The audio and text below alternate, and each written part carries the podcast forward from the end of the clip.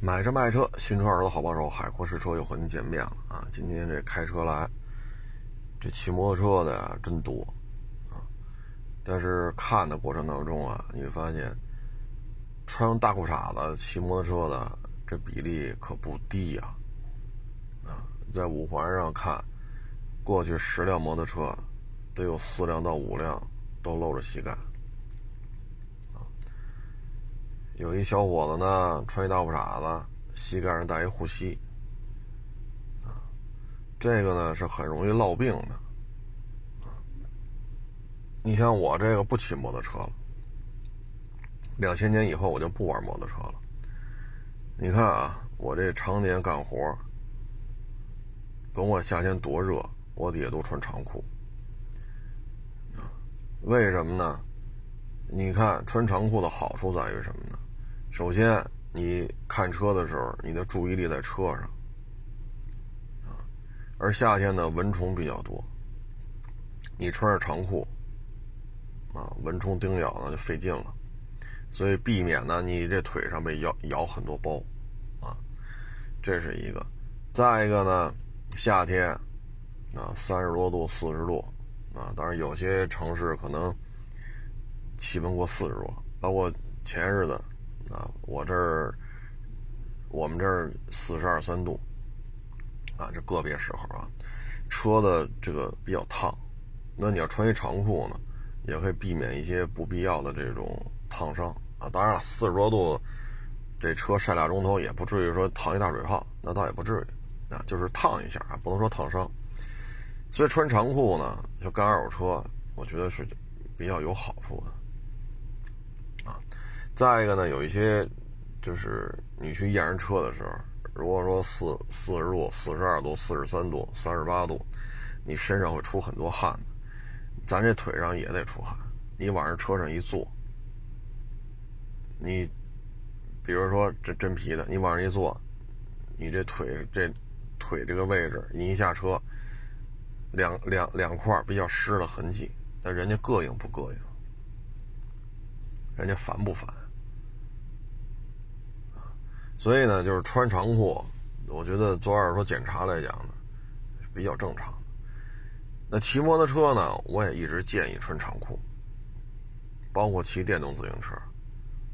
啊，你跟骑自行车不一样，骑自行车呢需要两条腿来回蹬，你才会有动力。但你来回蹬的过程当中呢，实际上这个两条腿，它不停的在进行这种运动。这种蹬出去收回来，蹬出去收回来，往复的这种抻拉运动，所以膝关节呢，它不像你骑电动自行车或者骑摩托车，你这两条腿几乎就是一动不动的啊。所以你看骑自行车它不怕，但是骑电动自行车和骑摩托车，你要是穿着大裤衩骑，气温确实高啊，这有什么说什么，这咱不能说北京现在很冷，确实很热，你这么一弄。一个夏天下来，假如说你六月份就这么骑，骑到九月一号，比如六月一号的到九月一号，你要这么骑，那你第二年你这膝盖可能就够呛了。这也没有什么好的方法，因为什么呢？你一出汗啊，这个汗毛孔一张开，往外分泌汗液，这时候寒风一吹啊，它就很容易落病。特别是像北京早上没有那么热啊，早上没有那么热。你看今天是七点七点多一点出来的，那其实没有那么热啊。有些我看做早锻炼的这些老人还穿着长褂子呢，啊，外边套件褂子。有些上班的走道的，我看也都套件褂子，它没有那么热。早上七点多，那这时候你在五环上你这么骑。对自己来讲没有什么好处，啊，但是说也白说，啊，说也白说，很多时候，现在年轻人他有时候不听这个，啊，所以骑摩托车呢，不是说咱不摔车不撞车咱就没事儿，你这么热的天儿，早上七点多出来，然后或者中午啊，或者早上，或者晚上，或者下午，你大夏天不穿长裤。对于自己没有什么好处，所以现在这个父母要不懂这个，他也不知道怎么跟孩子说。孩子呢，自然也就不知道。那我怎么痛快，我怎么来。反正交规里也没说穿裤衩不让骑摩托车，对吧？这这交规里没这条啊。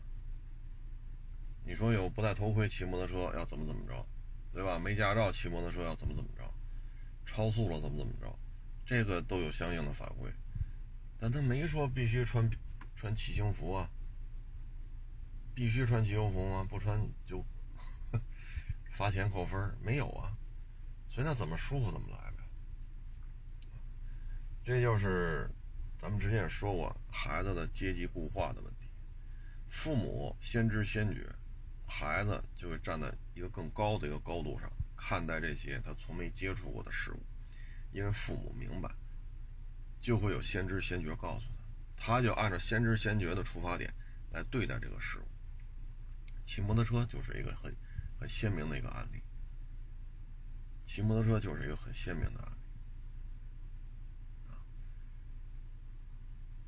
你像这个昨天吧，我微博上发了一个十二个中国消费者去告这个宝马的水鸟，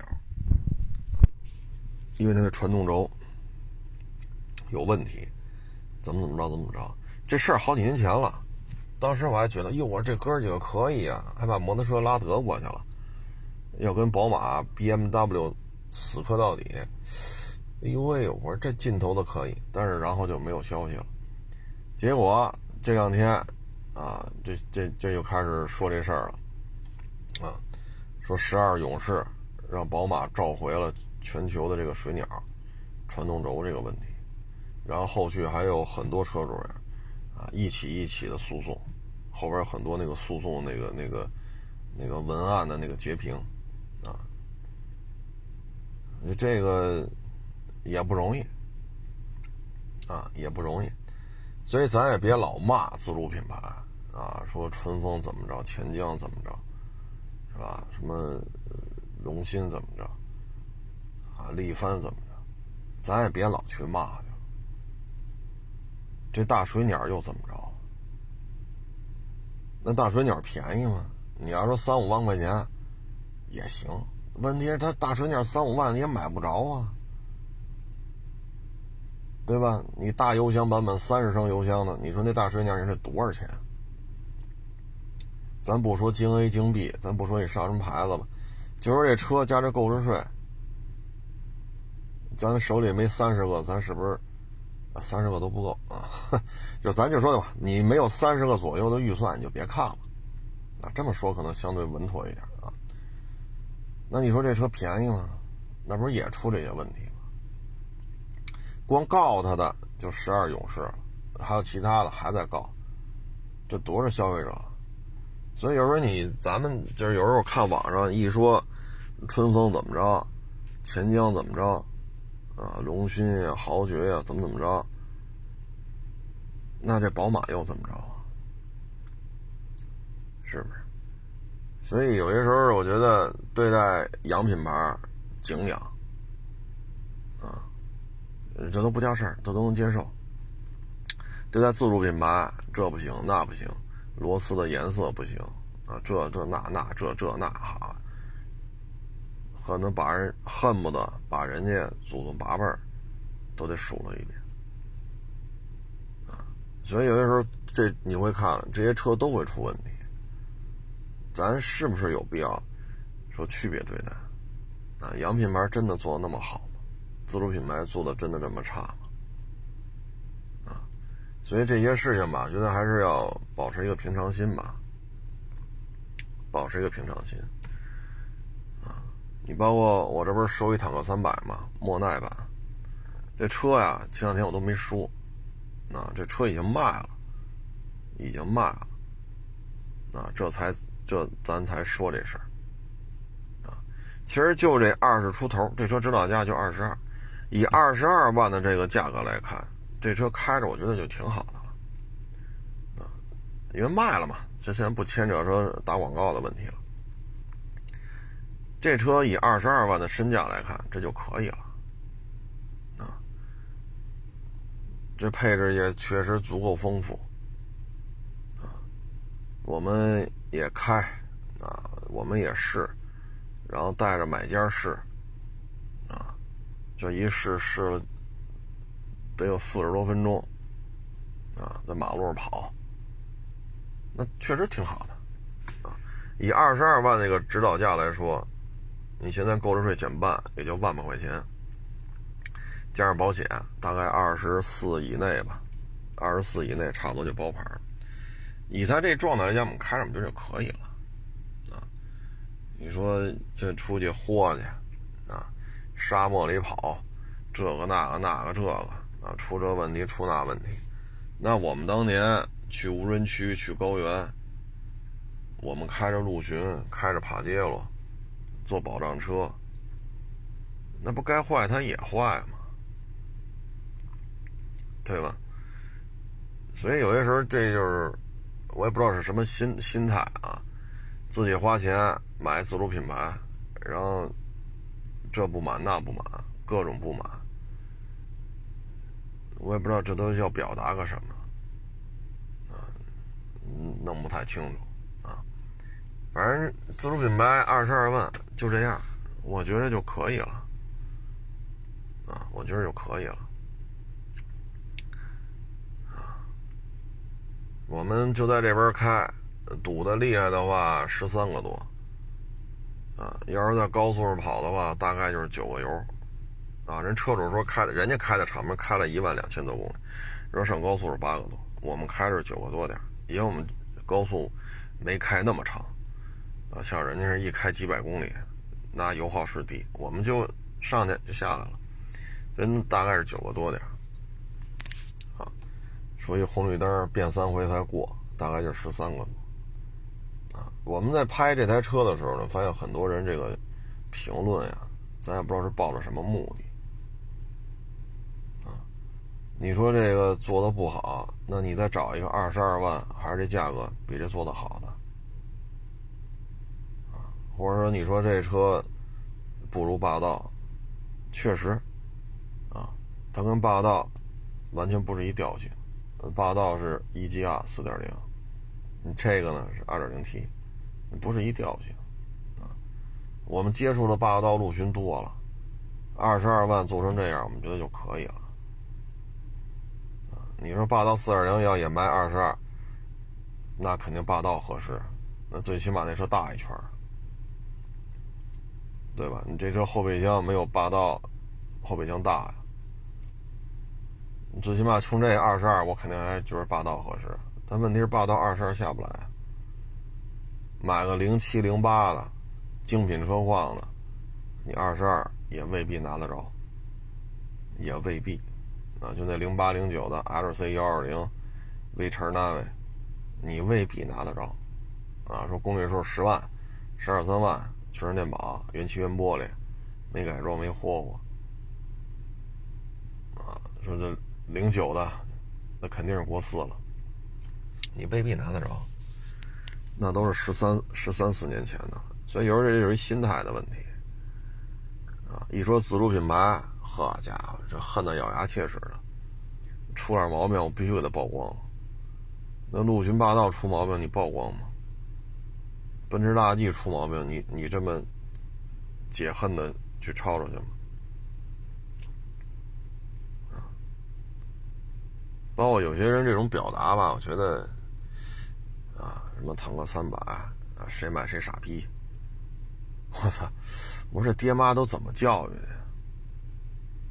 这这好歹九年义务制教育，这学校老师也没这么教你表达对一个事物的这种这种言语的这种描述吧？啊，还有的一来这油耗二十个起。就这台车，我这台莫奈，您是开过呀，还是怎么着？啊，挺没意思的这些人，啊，挺没意思，也就剩下动动嘴了。啊，中国汽车工业啊，就指着这帮人是没戏了，啊，你包括原来就这种心态很多。包括原来我卖一什么车呀？贵士还是什么来着？忘了塞纳啊，就是它那翼子板呀有喷漆。然后呢，这车主不信任我们，找了一个所谓的专家了，翼子板喷漆了，撞人了。我说您怎么确定这翼子板喷漆就是撞人了？我那台车就撞一老太太嘛，所以我翼子板喷漆了。我说那您那车翼子板喷漆是因为你撞了一老太太，那别人车翼子板喷漆全是撞老太太吗？那我那车撞，我说你那车是你那车，这车是这车，行吧？我说咱这这您这结论怎么就做出来了呢？这撞一老太太，他就不能撞棵树吗？他就不能跟别的车蹭一下吗？他就不能蹭墙上了吗？他就不能撞一小狗吗？他能不撞一老头吗？怎么就非得撞一个老太太呢？那我那车就撞了。我说您这就没意思了，啊，这就不干了，啊，我说您这，哎呀，我说那行，啊，撞老太太了，跟您那老太太一个岁数，啊，一样的身高，一样的理赔金额，你看这么着您满意吗？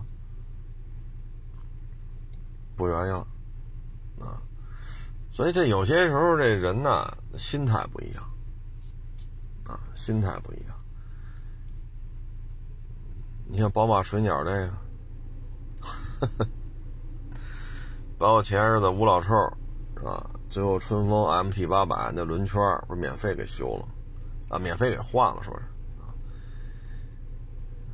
那也没逼着你排着队去打官司去吧？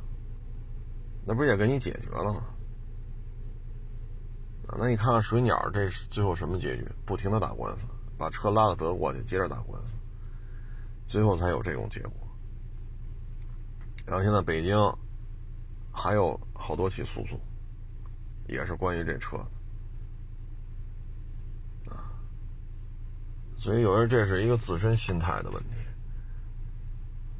其实自主品牌，我们觉得二十二万做成这样吧，就挺好的。啊，人车主呢是开宝马的，然后也试，试了得有四五四四五十分钟吧，得四五十分钟。这试的时间也不短了，人觉得挺好的，啊，所以心态吧，啊，心态，看见自主品牌就戴着一眼镜就到处找毛病，啊，看着大 G，啊，途乐、陆巡、牧马人、普拉多就戴着另另外一副眼镜，啊，所以有时候我们觉得这就是心态的问题。啊这就是心态的问题。摩托车圈也是这样，汽车圈也是这样，很多消费者就是自身的一个心态现在这种事情就是这心这种心态很多啊。你像这个电子指标的问题，车不让动，你要用电子指标，你车就不能动。那不能动，人家车主要求试车试不了。那您这项政策推出，买家不满意，因为车不让试。你试也行，这个车位开到那个车位，然后从那车位再倒回来，再倒这个车位，那叫试吗？那叫路试吗？从这个车位开到那个那个车位开到这，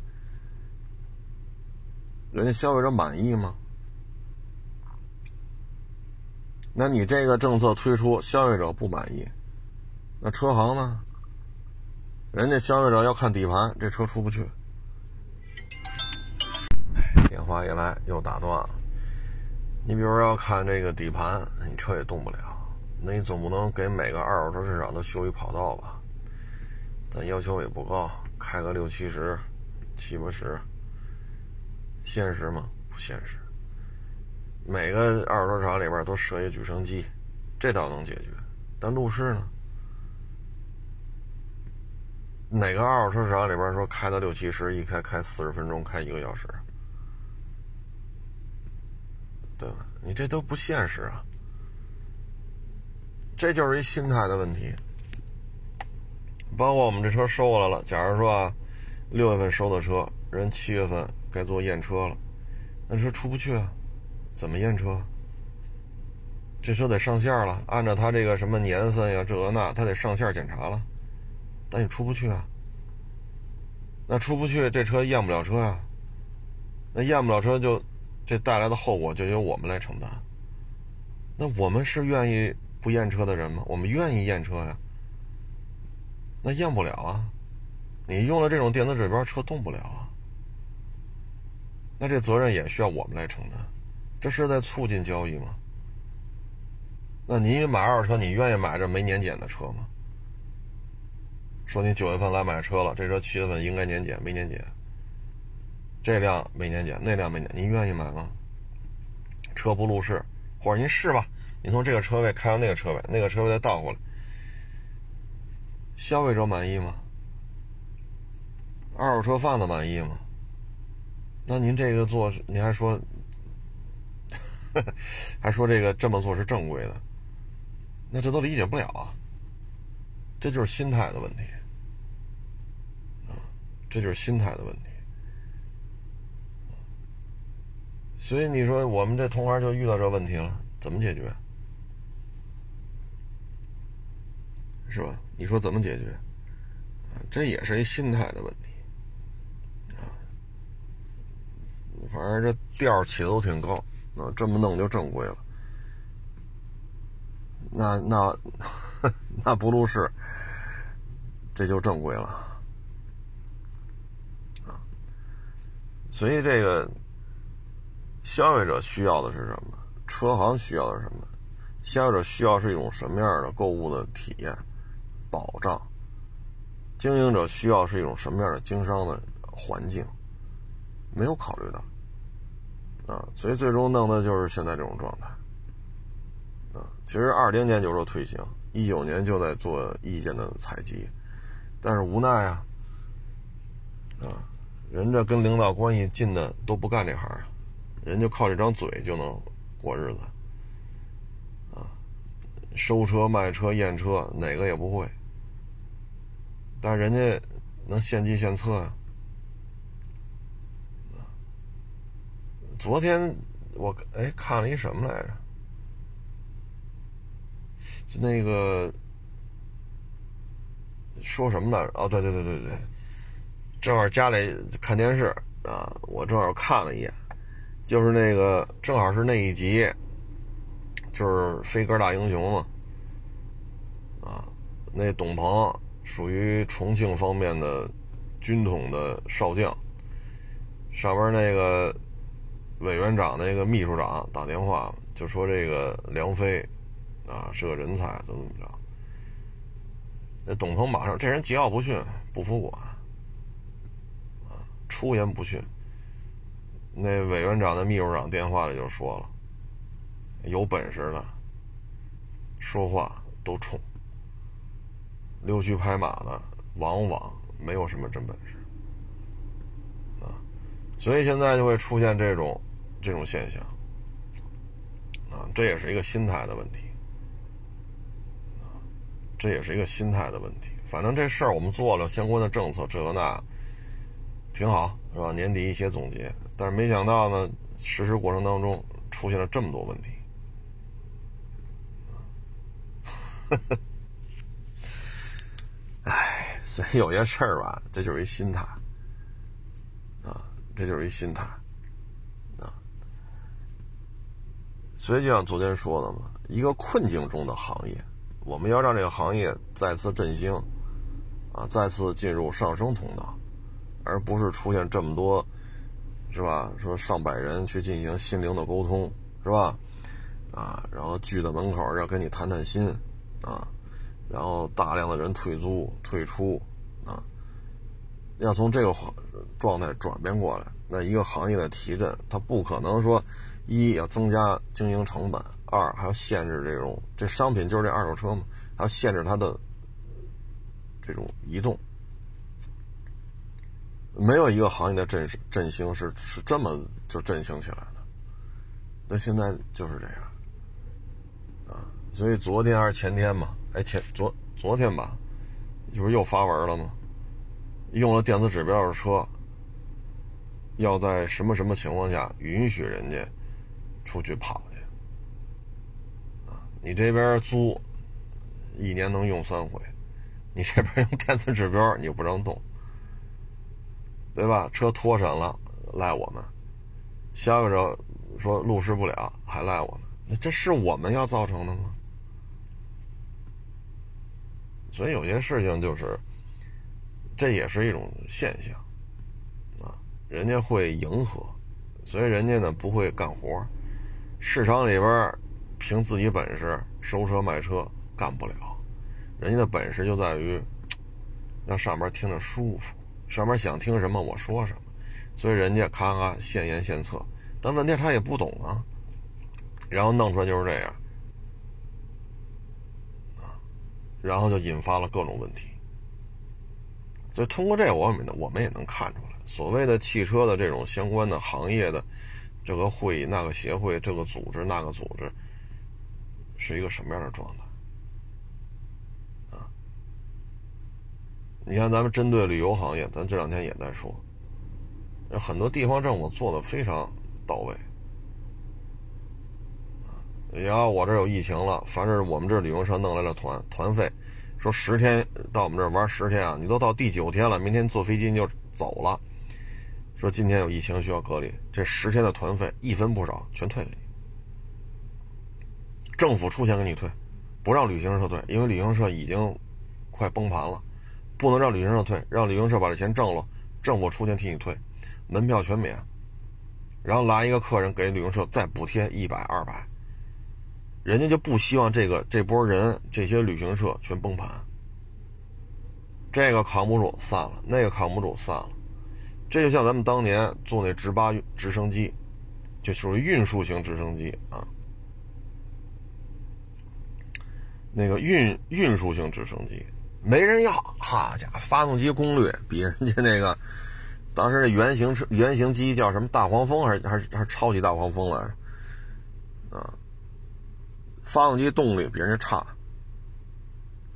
质量比人家差，耗油量比人高，飞行高度明显降低，飞行速度也慢，谁谁谁都不爱用，宁肯用这个小的多的直九。后来咱们又开始买那个米幺七，当时咱们就说嘛，都不爱用，对吧？直八确实有问题，发动机不行，材料不行，减重不行。速度、耗油量、质量，哎呀，飞行性能都比不了进口的。那没办法，咱们现在能国产的就这么一款这么大个的直升机，一年造一架也给我维持着，不能让这波人散了。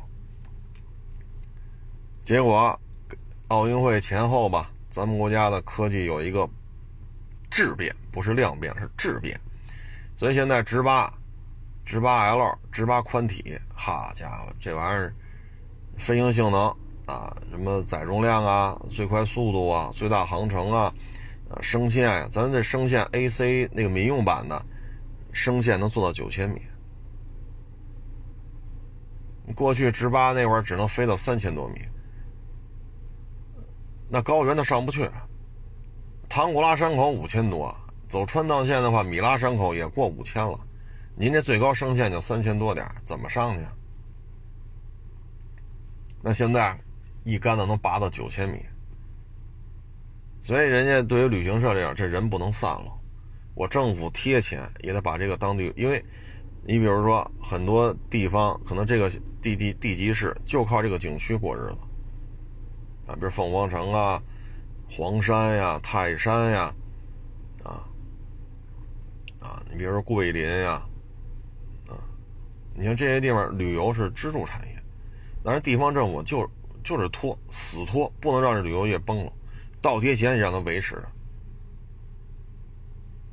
啊，所以它有些时候政策的制定，这个说起来就比较复杂了。那现在也也有所改变了，啊，也允许这车适当情况下可以动。那你不动，好家伙，年不年检不了，赖我们；客户路试路试不了，赖我们；看底盘看不了，赖我们。那你给修跑道去。就北京这地皮，这个 这个地皮的这个这个造价，谁谁花得了这钱？再说了，有时候车放着放着它坏了，你得开出去修去，那你又不让出去，那这车就趴窝了。比如说这带底升的车，在这放仨月没卖出去，底升坏了，那怎么办？出不去。或者这车放俩月、放仨月，突然发现哎油底壳开始滴了油了，哟，那得修啊，出不去。那你这怎么弄？啊，所以呢，就是有话语权的不了解这个行业，了解这个行业的没有话语权。啊所以这很多事情就是，之前咱就说过嘛，一个行业的振兴，第一简化流程，第二降低成本，政府再拖一拖，你才能让困境中的这个行业啊进入上升通道，啊，这是客观现实，你不能违反这客观现实。所以我们通过这也能也能体会到啊，什么这个组织那个组织，这个协会那个会，实际上是一种什么样的状态所以你看，有些省份人电影院一个座位一个月补二十五块钱，补三十块钱，政府直接打到你账户上，这钱什么费用都没有，白给的啊，一给给半年。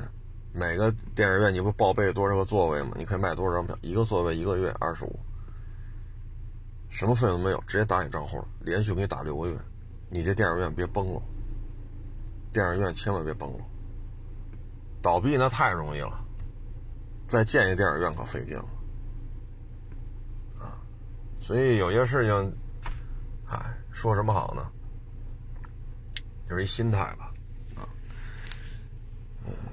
然后还一个呢，就是这两天说是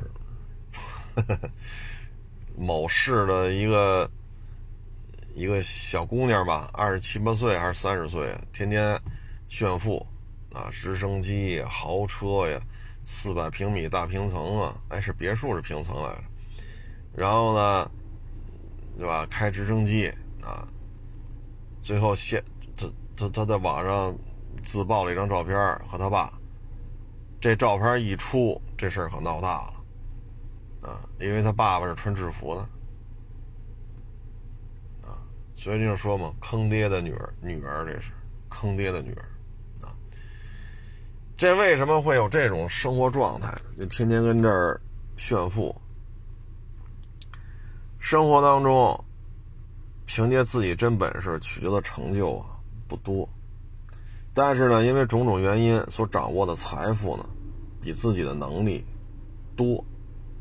那这时候呢，凭能力他得不到更多的关注啊。那怎么来解决呢？那就炫富吧。我你看我这包一天换一个，这包两万，那包三万，那个五万。你看我有什么劳斯、宾利、法拉、兰博，你看我四百平米的房子，你看我有直升机。他只有通过这个才能满足，因为他说通过自己说我自己能力得到社会当中某一个行业的认可，我在这个行业当中得到了同行得到了消费者的认可，他就已经满足了心里的这种这种需求了。但是他呢，显然在生活当中，在他挣钱的这个行业当中，凭自己能力的表现没有那么出色。那怎么办呢？那就通过炫富。咱们之前也说过，说买八万块钱的包，啊，买五百万的车，天天这朋友圈啊、短视频啊，天天嘚瑟来嘚瑟去的，这个不是说代表你有文化，这只是代表你愿意花钱。我们这接触过一些非常有钱的网友。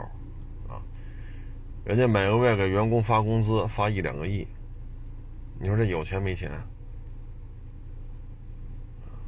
人家买车都带着秘书来，就看车见一面，以后再也见不着了。不是秘书就是司机，好跑前跑后的。一说出这企业的名字来，赫赫有名。你说人家缺钱吗？但人家没这么嘚瑟。所以这就是什么呢？自己的能力和自己所驾驭的财富不匹配。有些呢是真拍，因为家里真有钱，有些是租去，所谓的名媛，啊，社会名媛，是名媛名媛，啊，反正就他就按名媛来发音吧，啊，说咱十个人啊，团一个五星级酒店的早餐券，啊，那十个人合伙啊，租一牢，然后你拍一小时，我拍一小时，拍完给人送回去。这个呢是渴望这种生活，但是能力不具备，那怎么办呢？先通过朋友圈来让别人知道自己已经过上这种生活了，他就很满足了。所以这也是心心态，这也是心态。你踏踏实实找地儿上班去呗，能多挣咱就多挣点，少挣点少挣点。你何必呢？五星级大酒店还十个人团一份早餐。你吃一顿五星级大酒店早餐能怎么怎么着啊？这个，你这是吃这一顿一辈子都不饿吗？还是怎么着？所以这就是一心态的问题啊。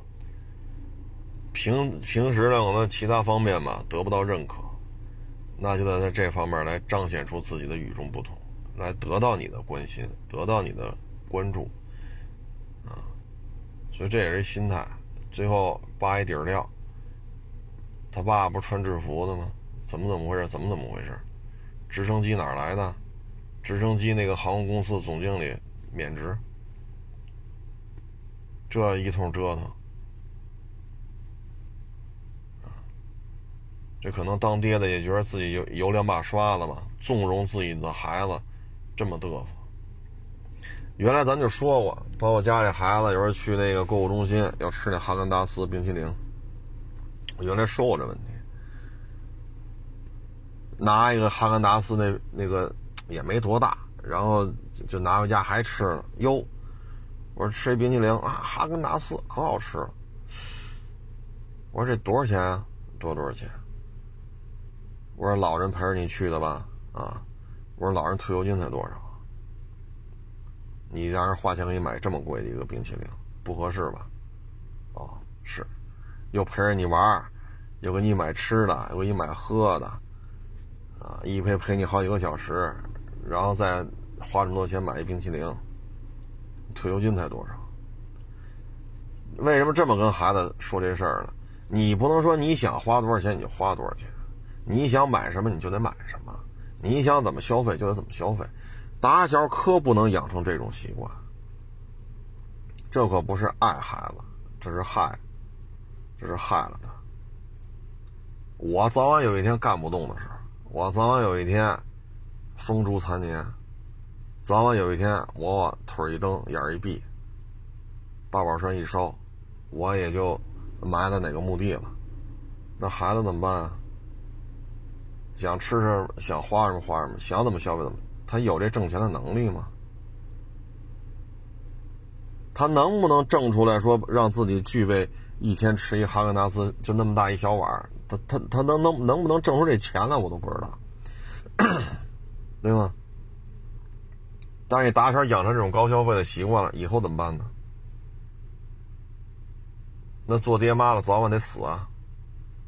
正常情况下，爹妈肯定死在孩子前头啊。那那时候孩子怎么办？吃苦耐劳，学点本事，有一技之长，社会当中立足，这些都没学会呢，高消费学会了。包括就前日子不有一个网友嘛，也来找我聊聊，他们也是吃这种，就是有编制的。他说：“你看我们这儿这帮孩子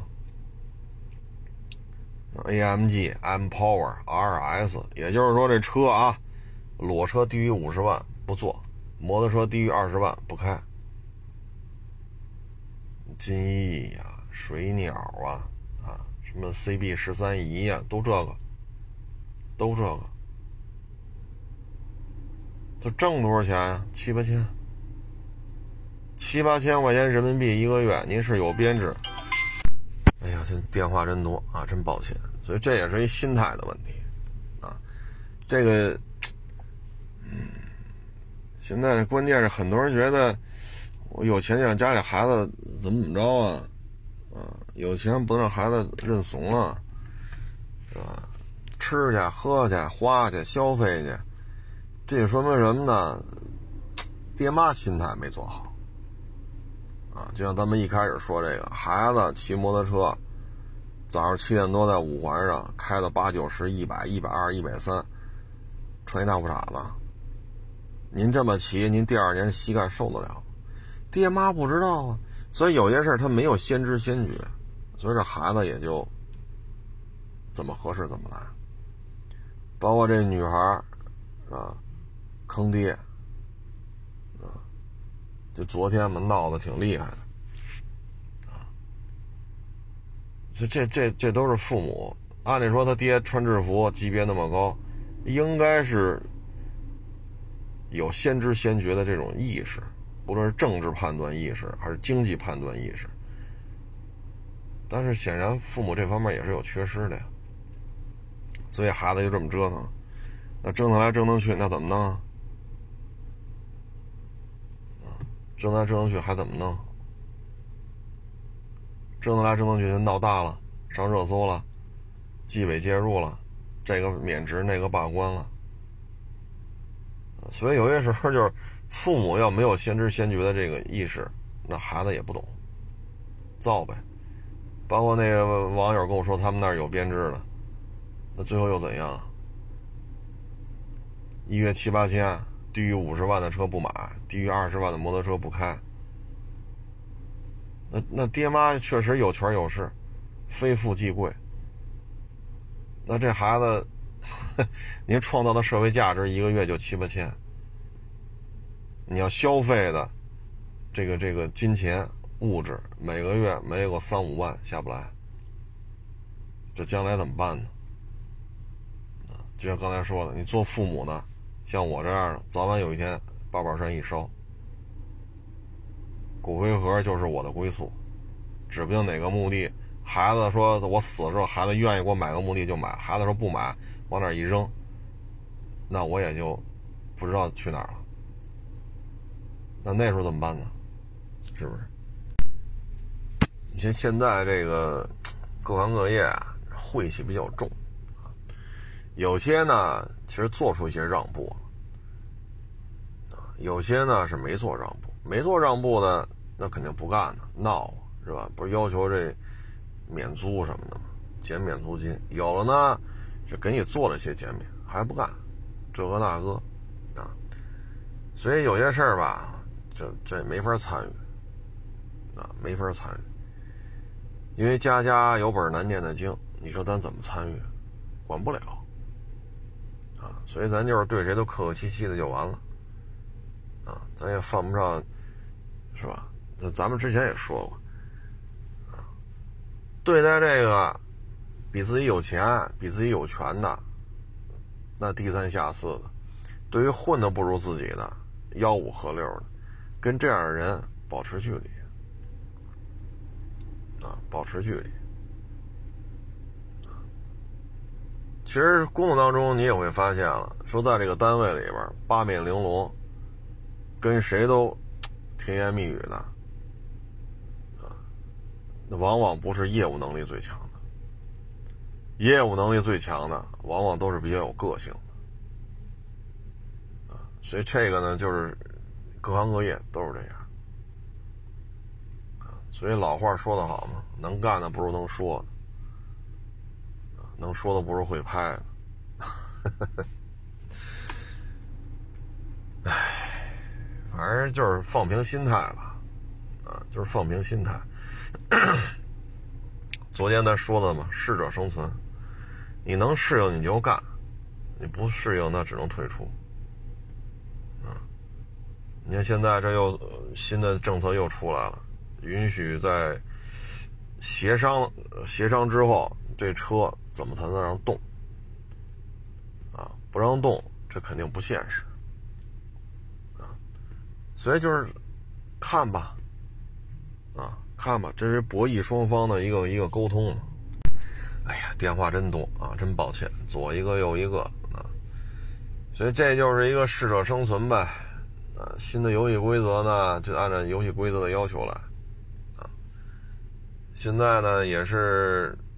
毕竟你你这些举措是为了振兴这个行业啊，而不是说让消费者和经营者都不满意。那这个举措肯定出发点不是这个啊，出发点肯定让大家更满意、更方便啊、更稳妥，所以才是吧？所以就是看吧，看最终会演绎成什么样啊。而现在就是一心态的问题啊，就是一心态的问题。尤其是各行各业收入大幅度下降，啊，呃，包括一些特权，啊，其实刚才我说那那个女孩是二十大三十吧，啊，她如果不把她和她爸那张照片放出来，也不会有人怎么着的。因为大家见怪见怪不哎，不就是一炫富的吗？操，真的是自己的假自己谁知道啊？这没那功夫核实去。说你说这四百平米这房子是你的，你放这儿拿我们看看，咱也没这权利，咱没有权利检查人家房产，要求检查人家房产证，咱没这权利，咱不是执法者，对吧？你就说是警察，你也不能随便上人家翻人房产证去，你得有事由，有相关的程序都履行完了，你才能去人家查这个，是不是这道理？所以就是一炫富的，是嗨，多看一眼少看一眼，结果呢，他把这照片放出来了。这一下就闹大了，还是那句话啊，就是经济下行，谁要玩特权，谁如果说想仗着特权，吆五喝六的，一旦被网上曝光，这会迅速的就会成为舆论的焦点，啊，就会成为舆论的焦点，啊，所以现在的这年头吧，我们想说的就是什么呢？如果您真是家里有点权利。或者您穿着这身制服了，您有点权利，一定要注意啊！因为收入下降了，怨气比较大啊！一旦你这个那个了，很可能就群起群起而攻之。网络暴力就是这样。你说认识这人吗？不认识。你跟他有接触吗？没有。那小视频小视频一来，先骂他们再说。所以很多网暴事件就是这么出来，啊，就是这么出来，啊，就像前些日子那网友跟我聊，就他们那也是有编制的，一月七八千，一个月消费怎么也三五万，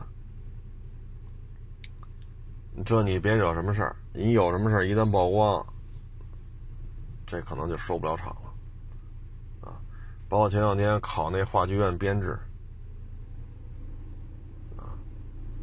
当一个年入几千万的影星或者小鲜肉，跟这些老百姓的家的孩子一起来竞争，然后他还竞争，他还录录用了，那这肯定觉得心里就不平衡，肯定就觉得心里不平衡。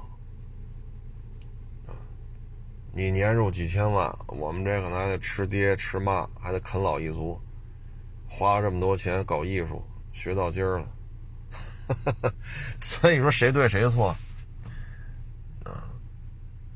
但是像我们这也没什么特权，我们这就是都谈不上企业，我们小作坊，袖珍小作坊，我们能有什么特权？啊！所以也就是提醒这些所谓有点特权的，一定得注意，啊！有些事儿一旦曝光了，这是迅速就成为网暴的中心点。啊主要就是现在大的环境不太好，啊。昨天我看说完房子，还有网友问我呀，不是做房地产的，啊，我现在没那心思，现在还弄这二手车呢。说您这城市能不能买？首先您是要干什么？你说我原来啊，五十多平，你说您现在娶媳妇了，对吧？孩子也怀上了，准备要孩子了，那五十多平。五口人，对吧？爹妈、老婆、孩子，加上您五口人，当然孩子没出生啊，这算四口人吧。但是几个月之后就五口，那您就得买。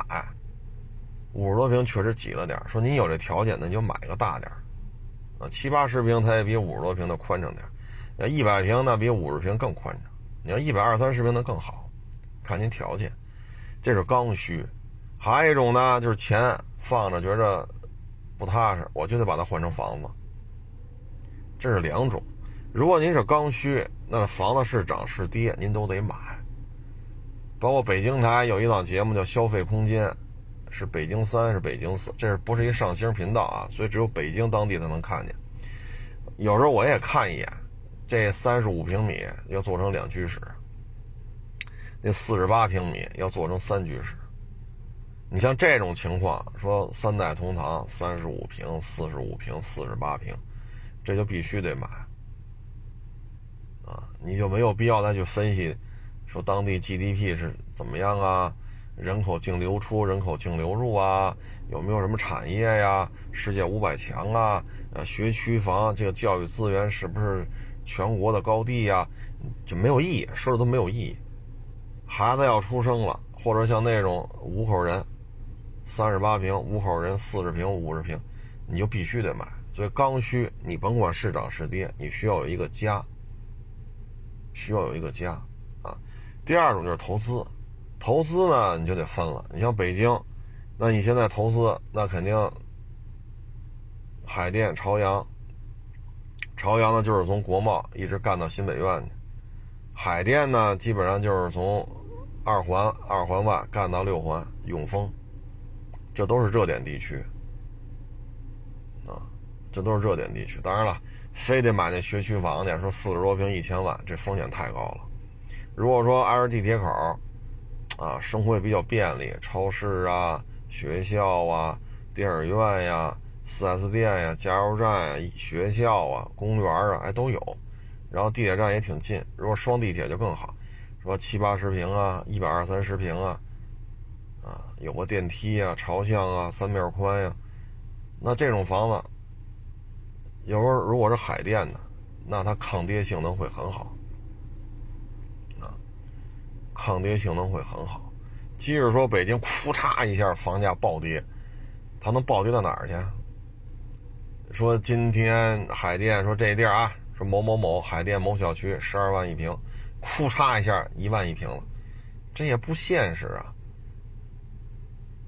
一七年北京出调控政策，海淀区也就掉了十几个点，也就掉了十几个点，那还是。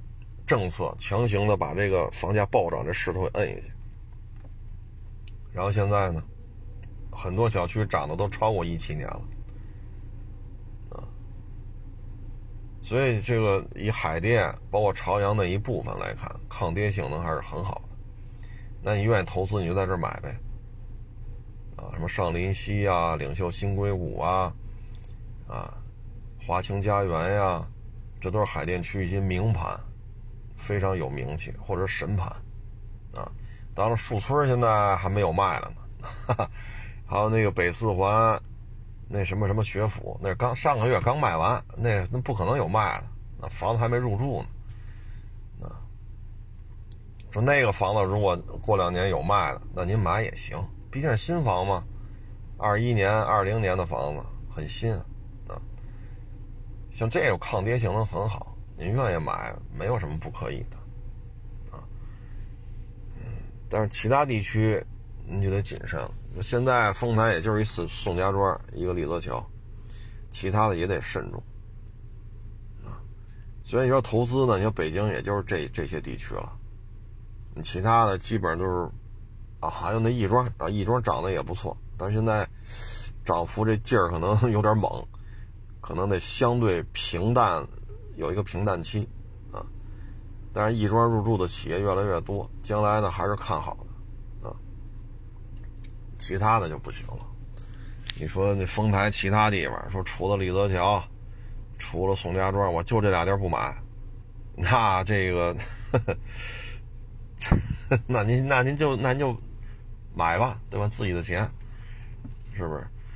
所以有些事儿呢，你得看您买房的目的是什么啊？嗯。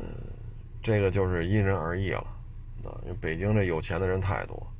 你像树村、秒光、北四环的学府、秒光，啊，一千多万、一千多万起步，两千万以上是主力户型，这不是小钱啊。